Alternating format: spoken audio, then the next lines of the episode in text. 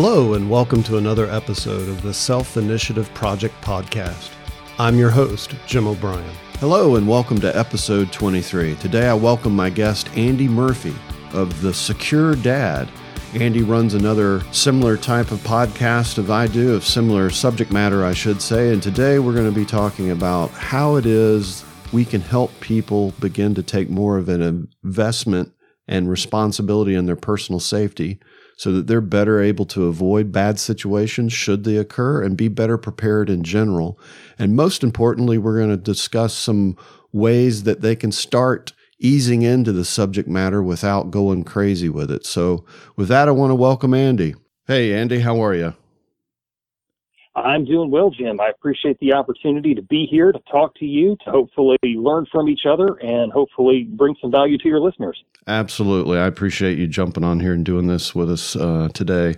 I think this topic will be great. And, you know, um, just kind of give the folks a little bit of background. You know, I saw your post on uh, Instagram, I think, about uh, getting together and possibly doing something. And I was like, you know, there's an opportunity there because you had mentioned family safety, and that's right in line with what we're trying to talk about, at least in part. And uh, I think we're on the same page too, philosophically, that we're responsible for our personal safety and those of our loved ones. So uh, I was excited to have the opportunity to do this. And, you know, we talked about doing, uh, or you talked about doing family safety to start with. And then it kind of evolved into this, you know, why do people, why are pe- people hesitant to think about personal safety and, uh, talk about bad things that can happen and be better prepared and all of that stuff. And I, it was funny that you had brought that up because I think as we exchanged in emails together, I said, That's so funny you say that because I just wrote this note down, this question down for myself the night before. And it was, How do we start getting people interested in their own safety and following just basic you know procedure if you will so they can better learn to better avoid bad situations and just be better prepared across the board. Right and it's um you know that's it's it's great to talk about family safety because there's a lot of people out there who are like you know i know i should probably do better with what i'm doing. Yeah. And there's people out there who are like hyper vigilant to the point that it is uh, it actually takes away sure. from what they're doing. Yeah. So you know it's and and you know with the advent of the internet and podcasting now people can listen to the self initiative project. They can listen to the secure dad podcast. And hopefully we can be the calm voices that says okay start here and then just kind of work your way forward and move through at your own pace. Yeah. um so yeah and you don't have to go to your point you don't have to go to the extreme where it's you know overbearing and a burden uh, just get started. Just start thinking about things. Uh, before we jump Absolutely. in, yeah, uh, before we jump in a deep dive, kind of backing up here a little bit, I want you to tell our listeners uh, a little bit about yourself, your background, who you are, what you do, how you got into all this yourself. Sure.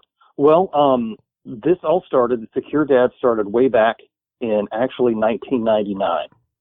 And that was the day I realized that my personal safety was my own responsibility. And we'll talk more about that later. But fast forward to 2016, I have been practicing situational awareness for uh, probably 16, 17 years at that point. Yeah. And I decided to start a personal blog about what I was doing and my mindset and how, you know, I know there were other people out there who were probably thinking the same thing. So uh, I wrote 100 articles for the securedad.com, it picked up a lot of momentum. I had readers coming to me and friends coming to me saying, Hey, you need to start a podcast. I was like, okay, that yeah. sounds great. Maybe we'll see. right. So I ended up going away from that and I wrote a book called Home Security, the Secure Dad's Guide available on Amazon. It reached uh, number one bestseller status on Amazon uh, in 2018, 2019, and even again uh, here in January of 2020. That's awesome. So I've been blown away by the success of that. And then it was like, okay, now I'll listen to you guys and I'll I'll do a podcast. And um, it has it has been one of the greatest things I've done. I love podcasting. Yeah. I love getting to talk to people like yourself, um, having listeners respond, and being able to change it up uh, with with each episode to be able to adapt to the way I see trends in family protection, in home security, and just in uh, fatherhood in general. That's something that I like to talk about too. You know, we can talk about family protection, sure. but we also need to talk about what makes family great, and it's those relationships. Yeah, absolutely. Absolutely. And, you know, I want to compliment on you on your podcast and what you're doing there, too. Again, I think uh, for me, uh, I found alignment just in your, it seems like your general philosophy of responsibility and, you know, I want to comment too, and you made a great point, I think, on one of your more recent podcasts, if not your last one, about, you know, people have a lot of listening choices out here in podcast land. Yeah. And for them to take time out to listen to something that might make them think about things they never had before, or get them outside their comfort zone, or maybe even I don't want to ever scare anybody, but just make them think about things that perhaps they hadn't thought about a whole lot. You know, they could be listening to comedy or music or any other assortment of things, but for them to dial into the likes of you and I and listen to the types of topics that we're trying to cover and get out there to them, I I I, uh, I couldn't agree more that that's a big start, uh, big step, and I want to thank people for doing that too. Yeah, and you know, and and I appreciate uh, your kind words there. But you know, our listeners, your listeners, my listeners, they're brave they are they're the ones who are saying, you know what, there's something else I need to know. There's something else I need to do. Where do I go to find that? And thankfully, um, they're they're listening to us and hopefully taking into account what we're saying. It's it's ultimately, you know, it's their decision. It's it's up to your listeners what they decide to do and what they don't. You and I are not, you know, fire and brimstone telling you you've got to do it this way. We're just offering, and you know, we're we're not offering advice. We're offering information for you to make a good decision from. Yeah.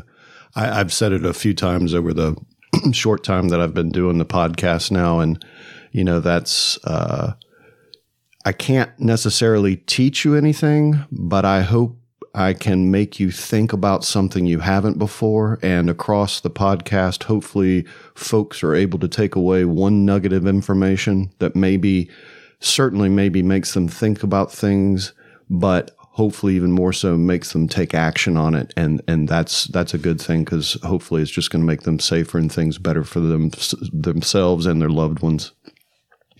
Yeah that's a great approach. Very smart. So yeah you know on this topic of uh, you know how how do we get people to get more interested? You know i was just visiting a friend. I was up in maine for the first time in my life this past weekend and met a friend mm-hmm. up there from high school, and they don't even lock the doors on their house. Now, oh my goodness, I haven't lived like that since I was a kid, and I won't tell you how long ago that was, but. um, you know, long gone. Suffice it to say, long gone are the days of uh, leaving your doors unlocked and your screen doors open and whatever else. You know, and and you know, admittedly, I think that's part of the issue too. Is they live out where there's probably not a lot of crime. F- neighbors are all friendly, but still, you know, it's like that's just fundamental 101 on in my mind.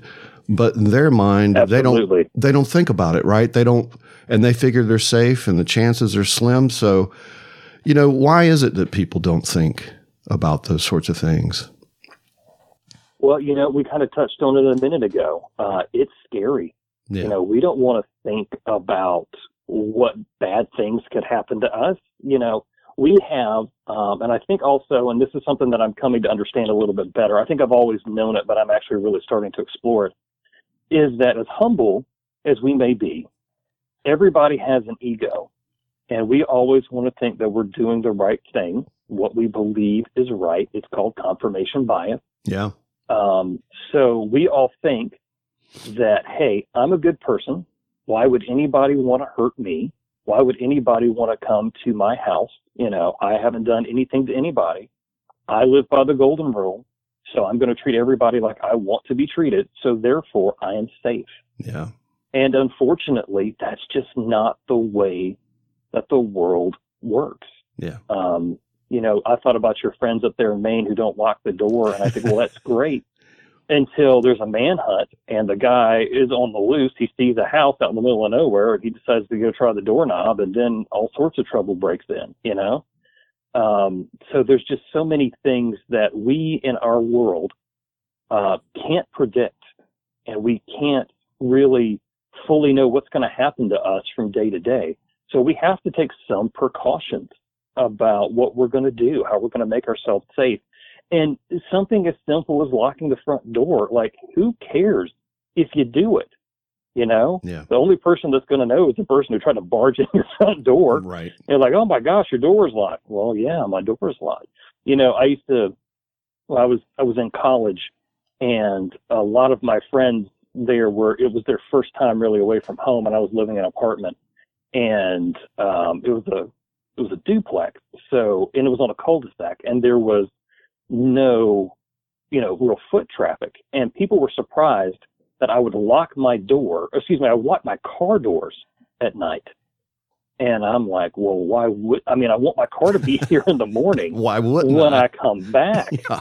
Yeah. And, and the irony there was on that quiet little cul-de-sac, um, we had a drug dealer and a prostitute move in Mm, and I moved out shortly thereafter. yeah. And I'm like, well, these are the reasons why I keep my doors locked on my apartment and in my car because Yeah. you never know who's going to approach your home when you're when you least expect it. You don't. And, you know, talking about cars and unlocked car doors, you know, I had the opportunity uh, last year to do a couple of ride alongs with a local uh, county municipality here, um, law enforcement. cool. And uh, it was a fantastic experience. I wound up doing two 12 hour shifts with uh uh, the guys, and it was it was an honor and a privilege to do that. But you know, in every single instance of an issue with a car, do you know one the one common thread that all those cars had in common out there?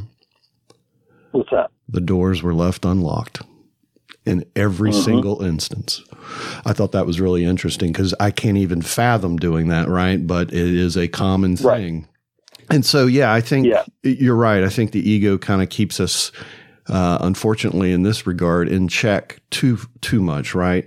And then I think you know Right. a lot of people think, oh, it won't happen to me, or that's why I moved here. I'm in a safe place. You know, it it, it doesn't it doesn't um, it, it can't happen here because I made it a point to go where I thought or knew it was safe or heard it was safe. And, you know, fortunately, crimes, crimes against people, whether again, you know, it's, uh, it's, uh, you know, property or body, whatever, uh, crimes, um, they're, they're rare, right? If they were a lot more, Mhm. you know, prevalent, we'd really be in trouble, right? And then perhaps more people would be more vigilant in that case. But fortunately, they're not.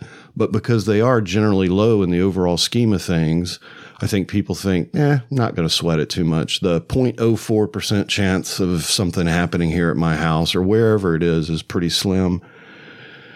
And then, you know, I, I guess my cynical side uh, says that I honestly think a lot of it's apathy. Either, you know, it's like, so, you know, I thought about the answer to my question, right? How do we get people interested? And my response was, you know, I don't know and I don't care.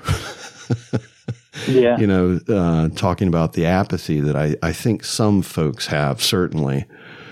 So I know that um, you had mentioned we had gone back and forth in email a little bit, and I know you had mentioned uh, the things that had triggered you to start thinking differently, to start giving some credence to, hey, this this could be possible, and am I prepared for it? And what would I do if? So can you talk a little bit about the thing? Because I, I wrote out my list of things I'm pretty sure influenced me over my life to start thinking more uh, about my personal safety and home security and family safety. Talk about yours. Sure. Um, you know, there is a lot of things you know, our, our life is a collection of experiences. And I was actually, you know, a pretty uh, reserved person, um, not letting people get, you know, too close to me, you know, physically, um, because I realize you know, that's when, you know, if you're within arm's reach of someone, uh, then that they can hurt you like that. So I would only stand close to people that I trusted, things like that Sure. you know, my parents were very, you know, safe minded people. You know, my dad was always like, hey, we got to put on light timers when we go on vacation. My mom was always a very good, and still is a very good judge of character when I was growing up. And she, and they imparted those lessons to me. But everything really came together on April 21st, 1999. Uh, the day before, uh, some guys decided to attack their own high school mm-hmm. out in Colorado. And the tragedy at Columbine High School yeah. Uh, is what actually woke me up. And I'll date myself here in the fact that I was also in high school in 1999. Mm. And I we went to school the next day, and this is all we talked about. Like we didn't we didn't learn, we didn't do anything in each of the classes that we went to. You know, the teacher pretty much just said, "Okay, how you guys doing?" And people would just start talking. And in a in a sense, kind of like after 9/11, there was this sense of community there. Um, and actually, where I was in high school at the time, in that community, there had been a school shooting at an elementary school. Mm-hmm. So, in a lot of ways, this was just bringing up bad memories for some people.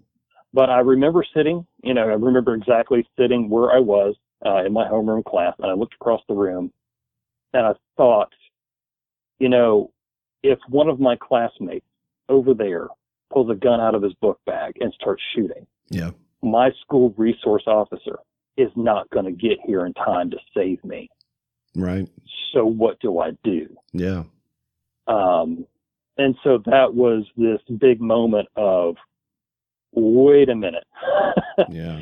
You know, police do not just appear out of thin air. No. You know, they, they are human beings. They have other calls that they're working on. They are you know, a physical distance away from you. And as much as we need the police and they will respond when we, when we call them, we've got to survive to the point that we can call them. Right. You know, we've got to, we've got to be able to, to be able to look this uncomfortable fear in the eyes and realize I can be the victim of a crime. Something bad can happen to me. And that was where I started to develop situational awareness before I even knew what the term was. I just started to think, okay, I'm walking into this room. I'm walking into this building. I'm walking into my church. If something goes wrong, where do I go? Yeah. And can I grab somebody on the way out? And that's where it started. Um, so that's kind of where, where things came together for me. And it's been every day since then. It's been, what do I need to do to make sure that I'm safe? Then I got married and then it's what is it that I need to do to make sure that myself and my wife is safe, and then we have a kid, and it's like, okay, what do I need to do to make sure that all three of us are safe? And so it's just grown from there, and it's become now just a part of who I am. It's second nature to me. It's just second nature now. Yeah, yeah. Well, you know, out of that tragedy that happened in Columbine, I I I have to believe that you're not the only one who kind of had their eyes opened, if you will. And so, you know, out of that tragedy, sure. I hope that more good, like for you, came out of it. And I'm sure it did. Mm-hmm. Uh, that's a pretty big, enormous event to have to happen to get folks to think more about stuff like that. But um, that's that's the good takeaway there.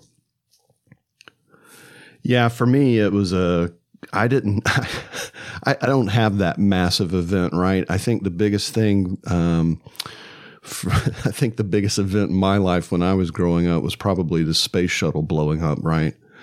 Um, that oh, was a, yeah. that was yeah. a pretty big deal, but unrelated. I didn't have I didn't have uh, you didn't hear a lot about active shooter, active killer scenarios back in the day, even though I'm I know they were going on here and there. but for me, it was kind of a combination of things. I think that over time, and I guess it had been in the last, uh, what now, 11 years that it's really sunk in and I really take things completely different than I once did. But over my life, you know, I grew up in what I grew up on the uh, southwest side of Atlanta and so my part mm-hmm. of, my part of town was kind of questionable, at least at times. Um, in sure. in uh, middle school, I was bullied, uh, not severely, but you know, I got beat up in the boys' room and had to go through all of that experience. And then, you know, growing up when I was really young, we were actually burglarized at least two times that I would remember, if not three. Talking about the doors being open in the house, right? It just was a lot easier right, because right. nobody was thinking that way. And, you know, the day that my dad decided to put the first security system in our house, suddenly those those things stopped, right? And uh, detoured right. detoured any further things. But those things happening early on in life where I grew up getting bullied, burglarized, I think that kind of set things in motion because growing up where I did uh, certainly gave me some street smarts. Some, uh, I still to this day, I credit uh, how I grew up, where I grew up, and the things that happened to me is giving me my street smarts. But then uh, later in the mid 90s, I started doing uh, martial arts and that's really mm-hmm. where things started to click. And I, I trained in a more traditional Korean style of martial art, but you know, it was starting to cause light bulbs, further more light bulbs, you know, to fire off in my head about how I should be approaching things and thinking about things and being prepared. And then uh, after that, um, about 12 years ago, I discovered Krav Maga and moved into that, mm-hmm. you know, more mm-hmm. standard self street self defense, straight up, you know, not so much, uh, not so much uh, an art, more martial than anything as it was described to me in the early days. And then, you mm-hmm. know, I became a Krav instructor, which, you know, kind of, I was already thinking that way, but now I've got students that I'm trying to disseminate you know, not just physical skill too, but also knowledge of how things may occur for them. And, you know, it made me think even more, right? And, you know, mm-hmm. part of my growing up, to your point, you know, my parents were good about setting the light timers and uh, locking the doors even when we were home. It got to that point, right? Because over time things uh, evolved or devolved where we lived, right? To the point where we had to start doing more of those sorts of things.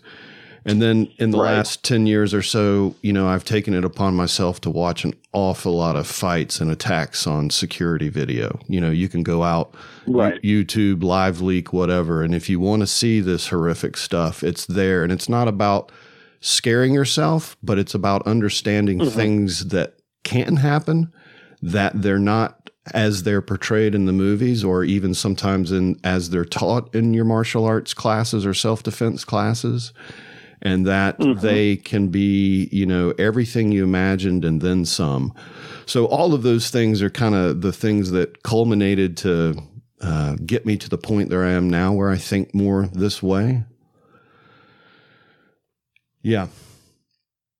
So, what what do you think folks can do or should do to help make them start thinking better this way because they're not necessarily going to have the same life events you know? You you you had the columbine event at an age that was you know pretty tender still for you right?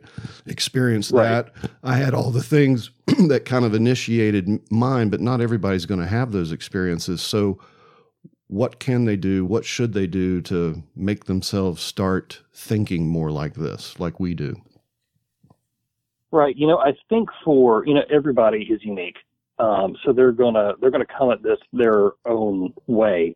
I think everybody needs to know, and I think everybody does understand.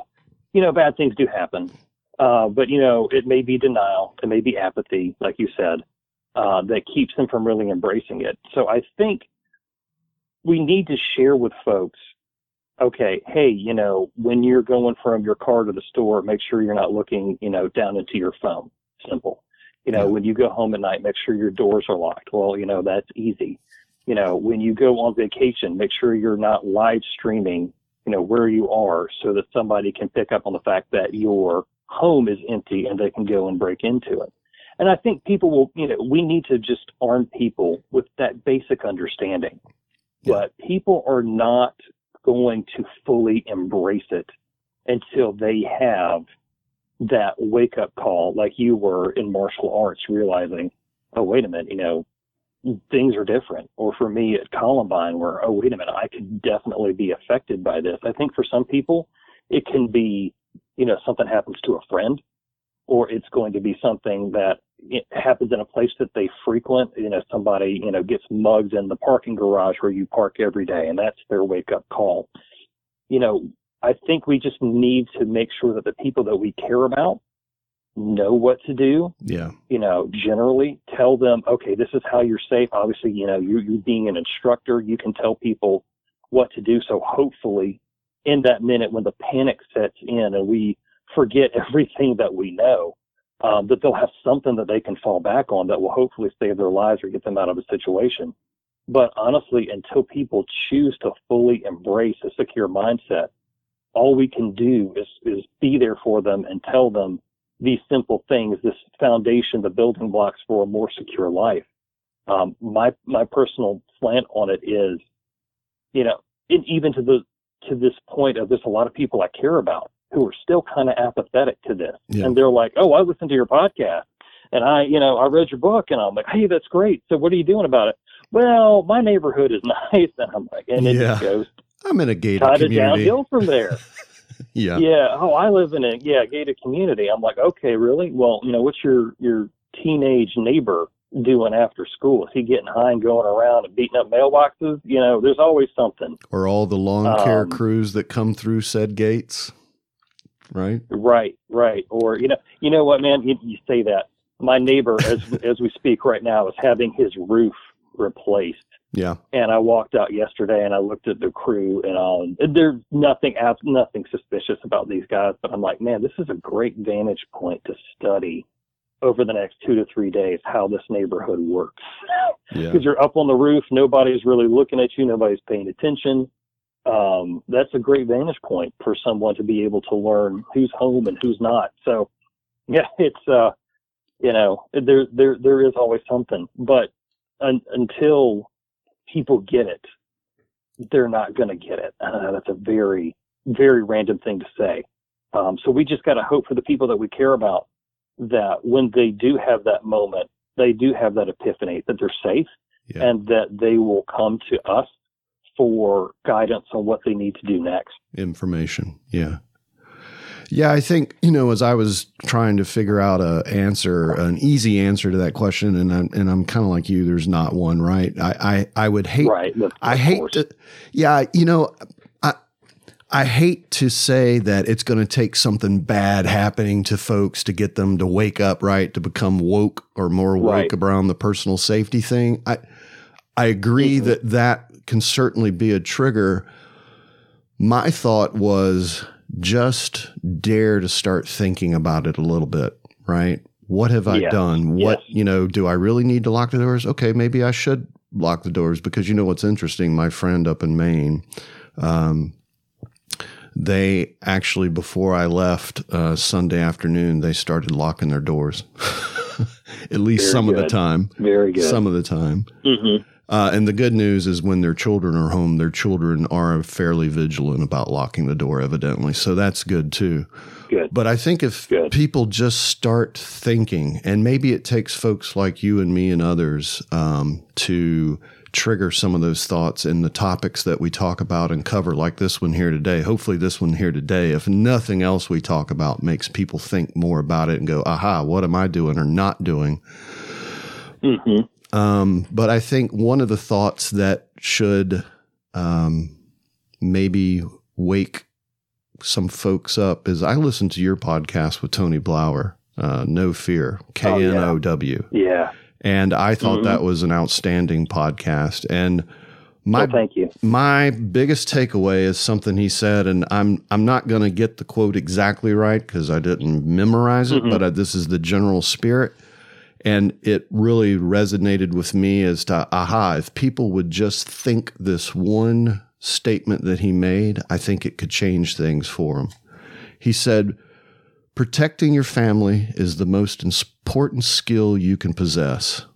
And I'm and you Yeah. know I'm going to give Tony Blauer credit for that because that's what he said, and I think he said it a couple of times during that podcast. Uh, Yes, protecting your family is the most important skill you can possess. Mhm. Uh, and I think that is potentially a game changer if people just think about that. What are they doing to protect their children? What are they doing to protect their loved ones? What are they doing? What are they telling their kids to know to do uh, when they're home alone and the parents aren't home? Because there are scenarios like that. It gets to a point where your kids in Right. middle school or high school and they're home alone. Do they know what to do? Do they know to keep the doors Right. locked? Do they know to keep the garage door down? Do they know how to get to ni- you know the phone to dial nine one one?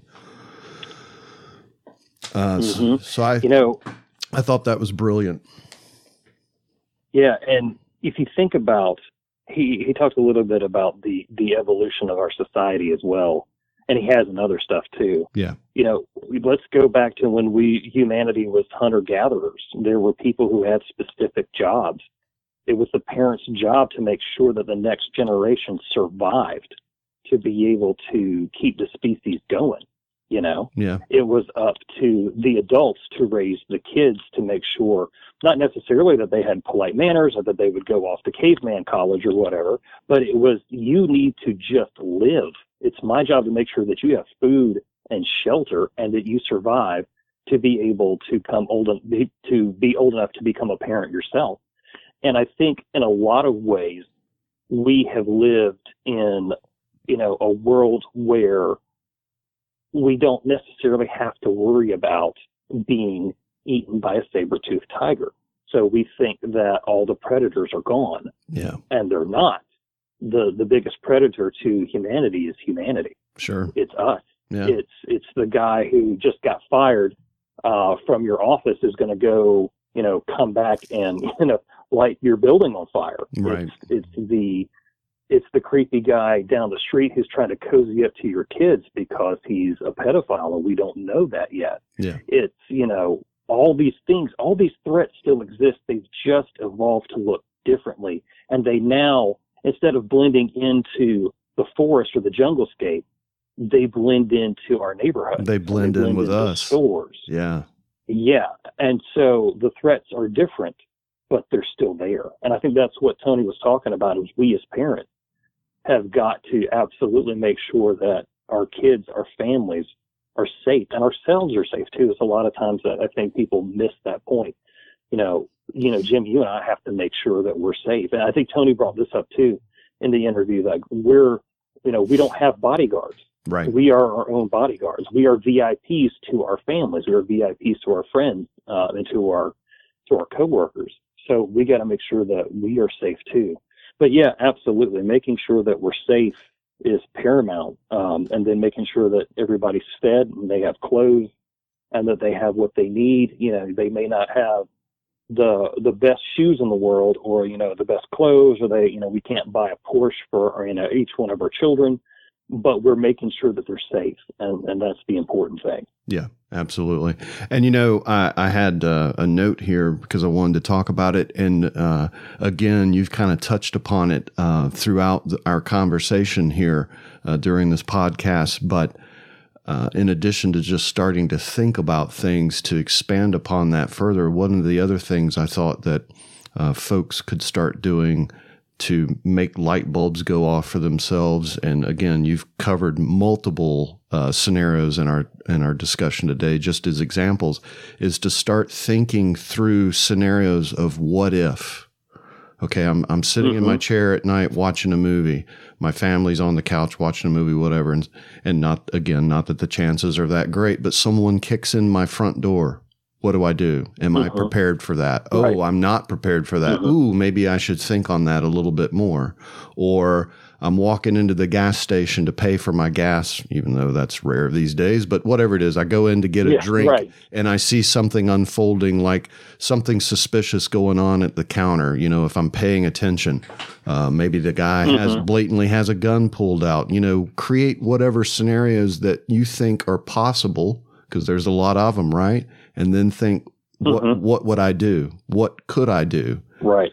and that should Right. set off all kinds of again uh, light bulbs in one's head to get them to think more about that and then hopefully uh, open up their curiosity to go and find out more right and learn more and hopefully look to podcasts or other forms of information like yours and mine to get more information and educate themselves because i think that's part of it too a lot of people just don't know Right. Yeah, they don't know where to look. They don't know where to go. And, um, you know, sometimes you can land on something on YouTube and it's good advice. Sometimes it's not. and I always not. advocate. yeah, most of the time not. Most of the time not.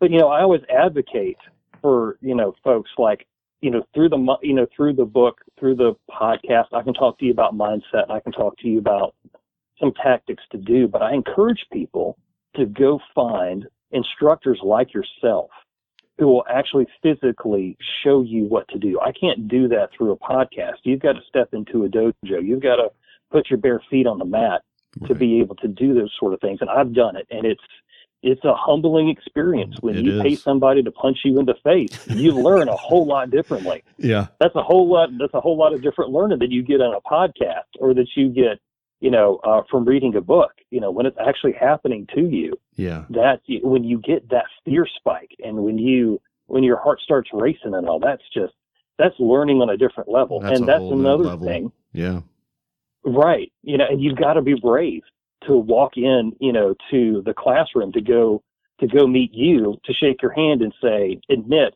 I don't know what to do here, especially for guys. That's real hard for us. Yeah. You know, in your experience, have you had a student who walked in who was very timid, who walked out a warrior? Is there somebody like that that you've trained? Um, you know, I I, of course, I won't mention names or anything. I sure, yeah. Um, I can recall a couple of uh, ladies over time coming through that had uh, made the bold decision to come to class. I guess you would say. Mm-hmm. You know, I was talking. Uh, mm-hmm. Uh, I don't know if you listened to this one, but I was talking to Ryan Hoover, who's fairly well known in the Krav Maga community Mm-hmm. And you know, it's when you get to the when you get to the point where you're ready for physical training, which is a whole new level of things to your point, it's scary and it's really going to get right. you outside your comfort zone, but you need to be prepared for that because getting outside your comfort zone is where growth occurs.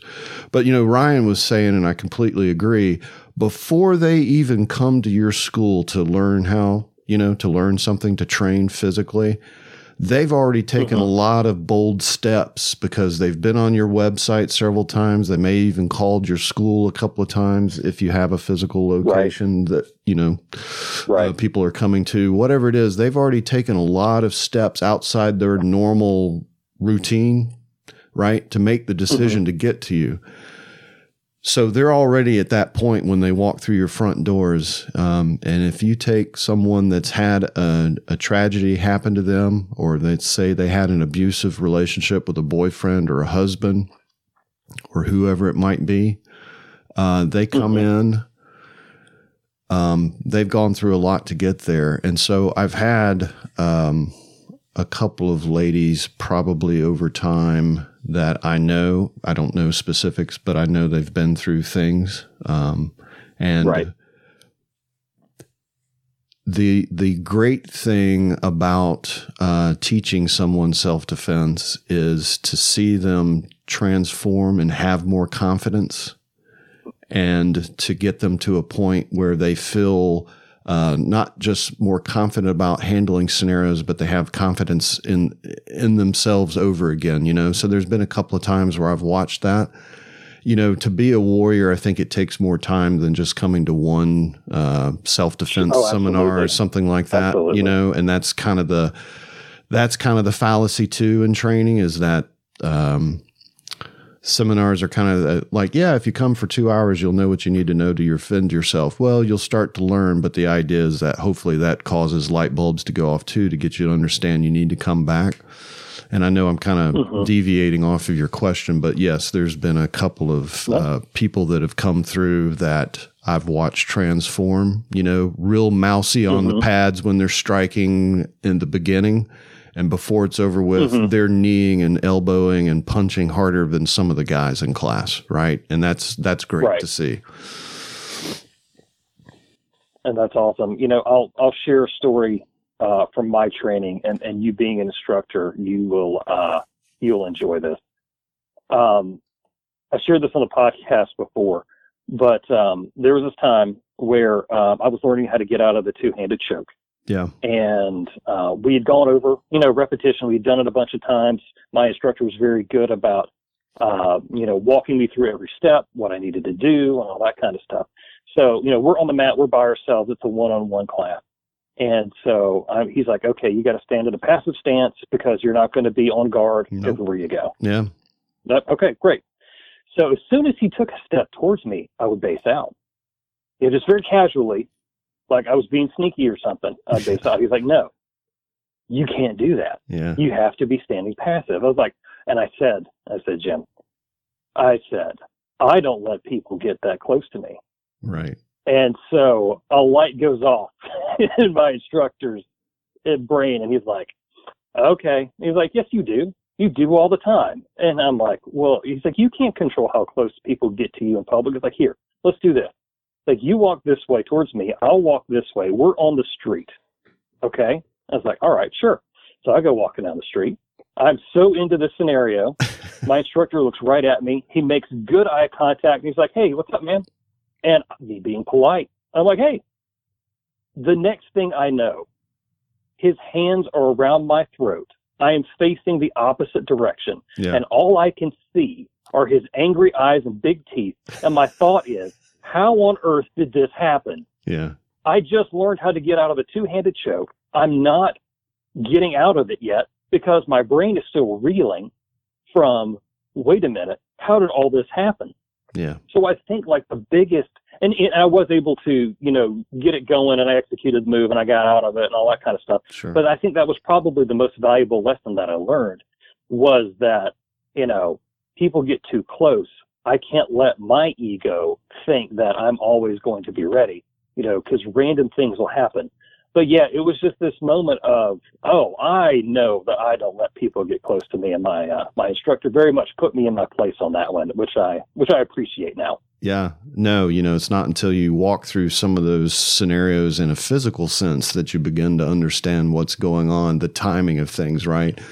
How long it Right. takes you to recognize a threat once a threat has been identified. You know, once you identify a threat and something happens, how long it takes your brain to respond to that stimulus, right? And I know Blauer and a Mhm. lot of other instructors talk about that very thing. So, you know, kind of circling back to where we where, what we started to, talking on, you know, before you even decide to take physical training, which I think everyone should know how to do some things, right? Mhm. Um, Mm-hmm. There are a lot of things that you can be doing before that point because when when it gets to the point where you need to respond physically either empty-handed or you know it goes to you know a, a tool whether that be a knife or gun mm-hmm. or whatever else stick baseball bat beer bottle whatever you're nearby right there's a lot of things that have gone wrong to get to that point right Absolutely. now, someone may have a plan and have their eye on you from across the parking lot or something. And, you know, again, you're caught off guard, right? To your point. But there's a lot of things Mhm. that you need to be thinking about and doing, even if, even sans physical training, right? And some of those things that I Mhm. know you're, you harp on a lot, and I do too, is situational awareness and avoidance, mindset hmm you know, thinking more safety consciously, right? That's a huge one. And I know you're big on mindset too, Abe, because I've I've seen it in your stuff and we've talked about it. But that mindset, getting the right mindset in place, um, thinking about things Right. differently than you have before, and then you know, training yourself to be more situationally aware, because it's not necessarily just a a skill you have out of the gate, so to speak, right? Um, Right. You know, we all we all have intuition, but we don't always have the skills that we need to embrace what our intuition is telling us. Right. Yeah. And, and allowing yourself to listen to that intuition. You can't do that. And I think you mentioned this earlier. You can't do that when your face is stuck in your smartphone while you're crossing the street, right? Bad things happen Right, when you're right. not paying attention to your surroundings. So, you know, understanding what Exactly. finding out what the baseline is and looking for anomalies, but most of all, just paying attention and being aware.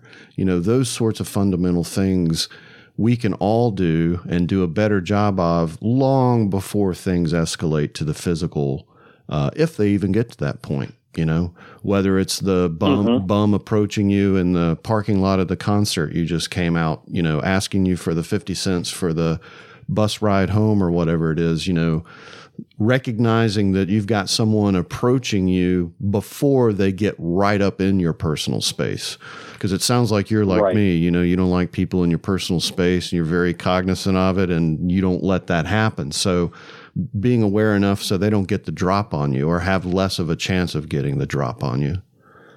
Those mm-hmm. sorts of skills. And you know, you know, is is trying to keep danger distant is like the best thing we could do. I, I've been thinking about the scenario that you set up just a minute ago, and I think a good mental exercise for someone like you are, you're sitting in your chair, you're watching a movie, your family's on the couch, somebody comes in. Well, you know, how do you fight your way out of the chair? Think about that. Yeah. Then think about, well, wait a minute, how do they get in the house? Well, they Right. kick the door in. Yeah. Well, how do I reinforce my door so they can't kick it in? right. Okay, that's step two. What made them choose my house in the first place? Let me go stand outside at night Yes. and see, oh, I don't have any lights on. This guy just like really walked up from the street unseen, had a running start at my front door. Well, maybe if I put a storm door on and I add some lighting, yeah. he'll move on to another house. And you and you just take that concentric circle from where you are in the middle, and you just add a new layer, and you add a new layer, and you add a new layer, and that way, if somebody penetrates that outer layer, you're watching them. Yeah. And you try to make sure that they don't make it to the next layer, and that can be as simple as removing yourself from the environment. That could be as simple as looking them in the eye, or it can be acknowledging that person, like, "Hey, buddy, how you doing?" Like the bum who approaches you, you know, in the parking lot after the concert, like, "Hey, man, how are you?" Uh, I'm I'm good. You know, when they realize that you know they no longer have the upper hand, Right. things change, Yeah. and that's just a way that you can keep them at a distance. Yeah, you bring up a really great point that I hope people take away. So I'm going to go back and talk about it again. Um, you know, when we talk about scenarios, whatever they are, especially when you're in your home, whether alone or with your family, you know, take that scenario and to your point, work outwards in those rings outwards to see, okay, why did that happen in the first place? Like, is there lights on the outside of the house? Is my door locked? Whatever it is, is the alarm set when I'm home? That's one that people don't do. I'm guilty of that myself sometimes, right? Um, and then saying, what about my routines or what is it about me or my family that we're doing that would have caused someone to be attracted to my house to begin with? And that goes even beyond the lighting and the security and the deadbolts and all that. That might be because we know that most home invasions are driven by someone knowing that there's drugs around the house or in the Mhm. house. Or there's copious amounts of cash, which means they've been Right. watching us. So, what about our routine needs to change? And so, to your point, working those rings outward, you can begin to see all the little things that you may need to dial in to begin making yourself safer.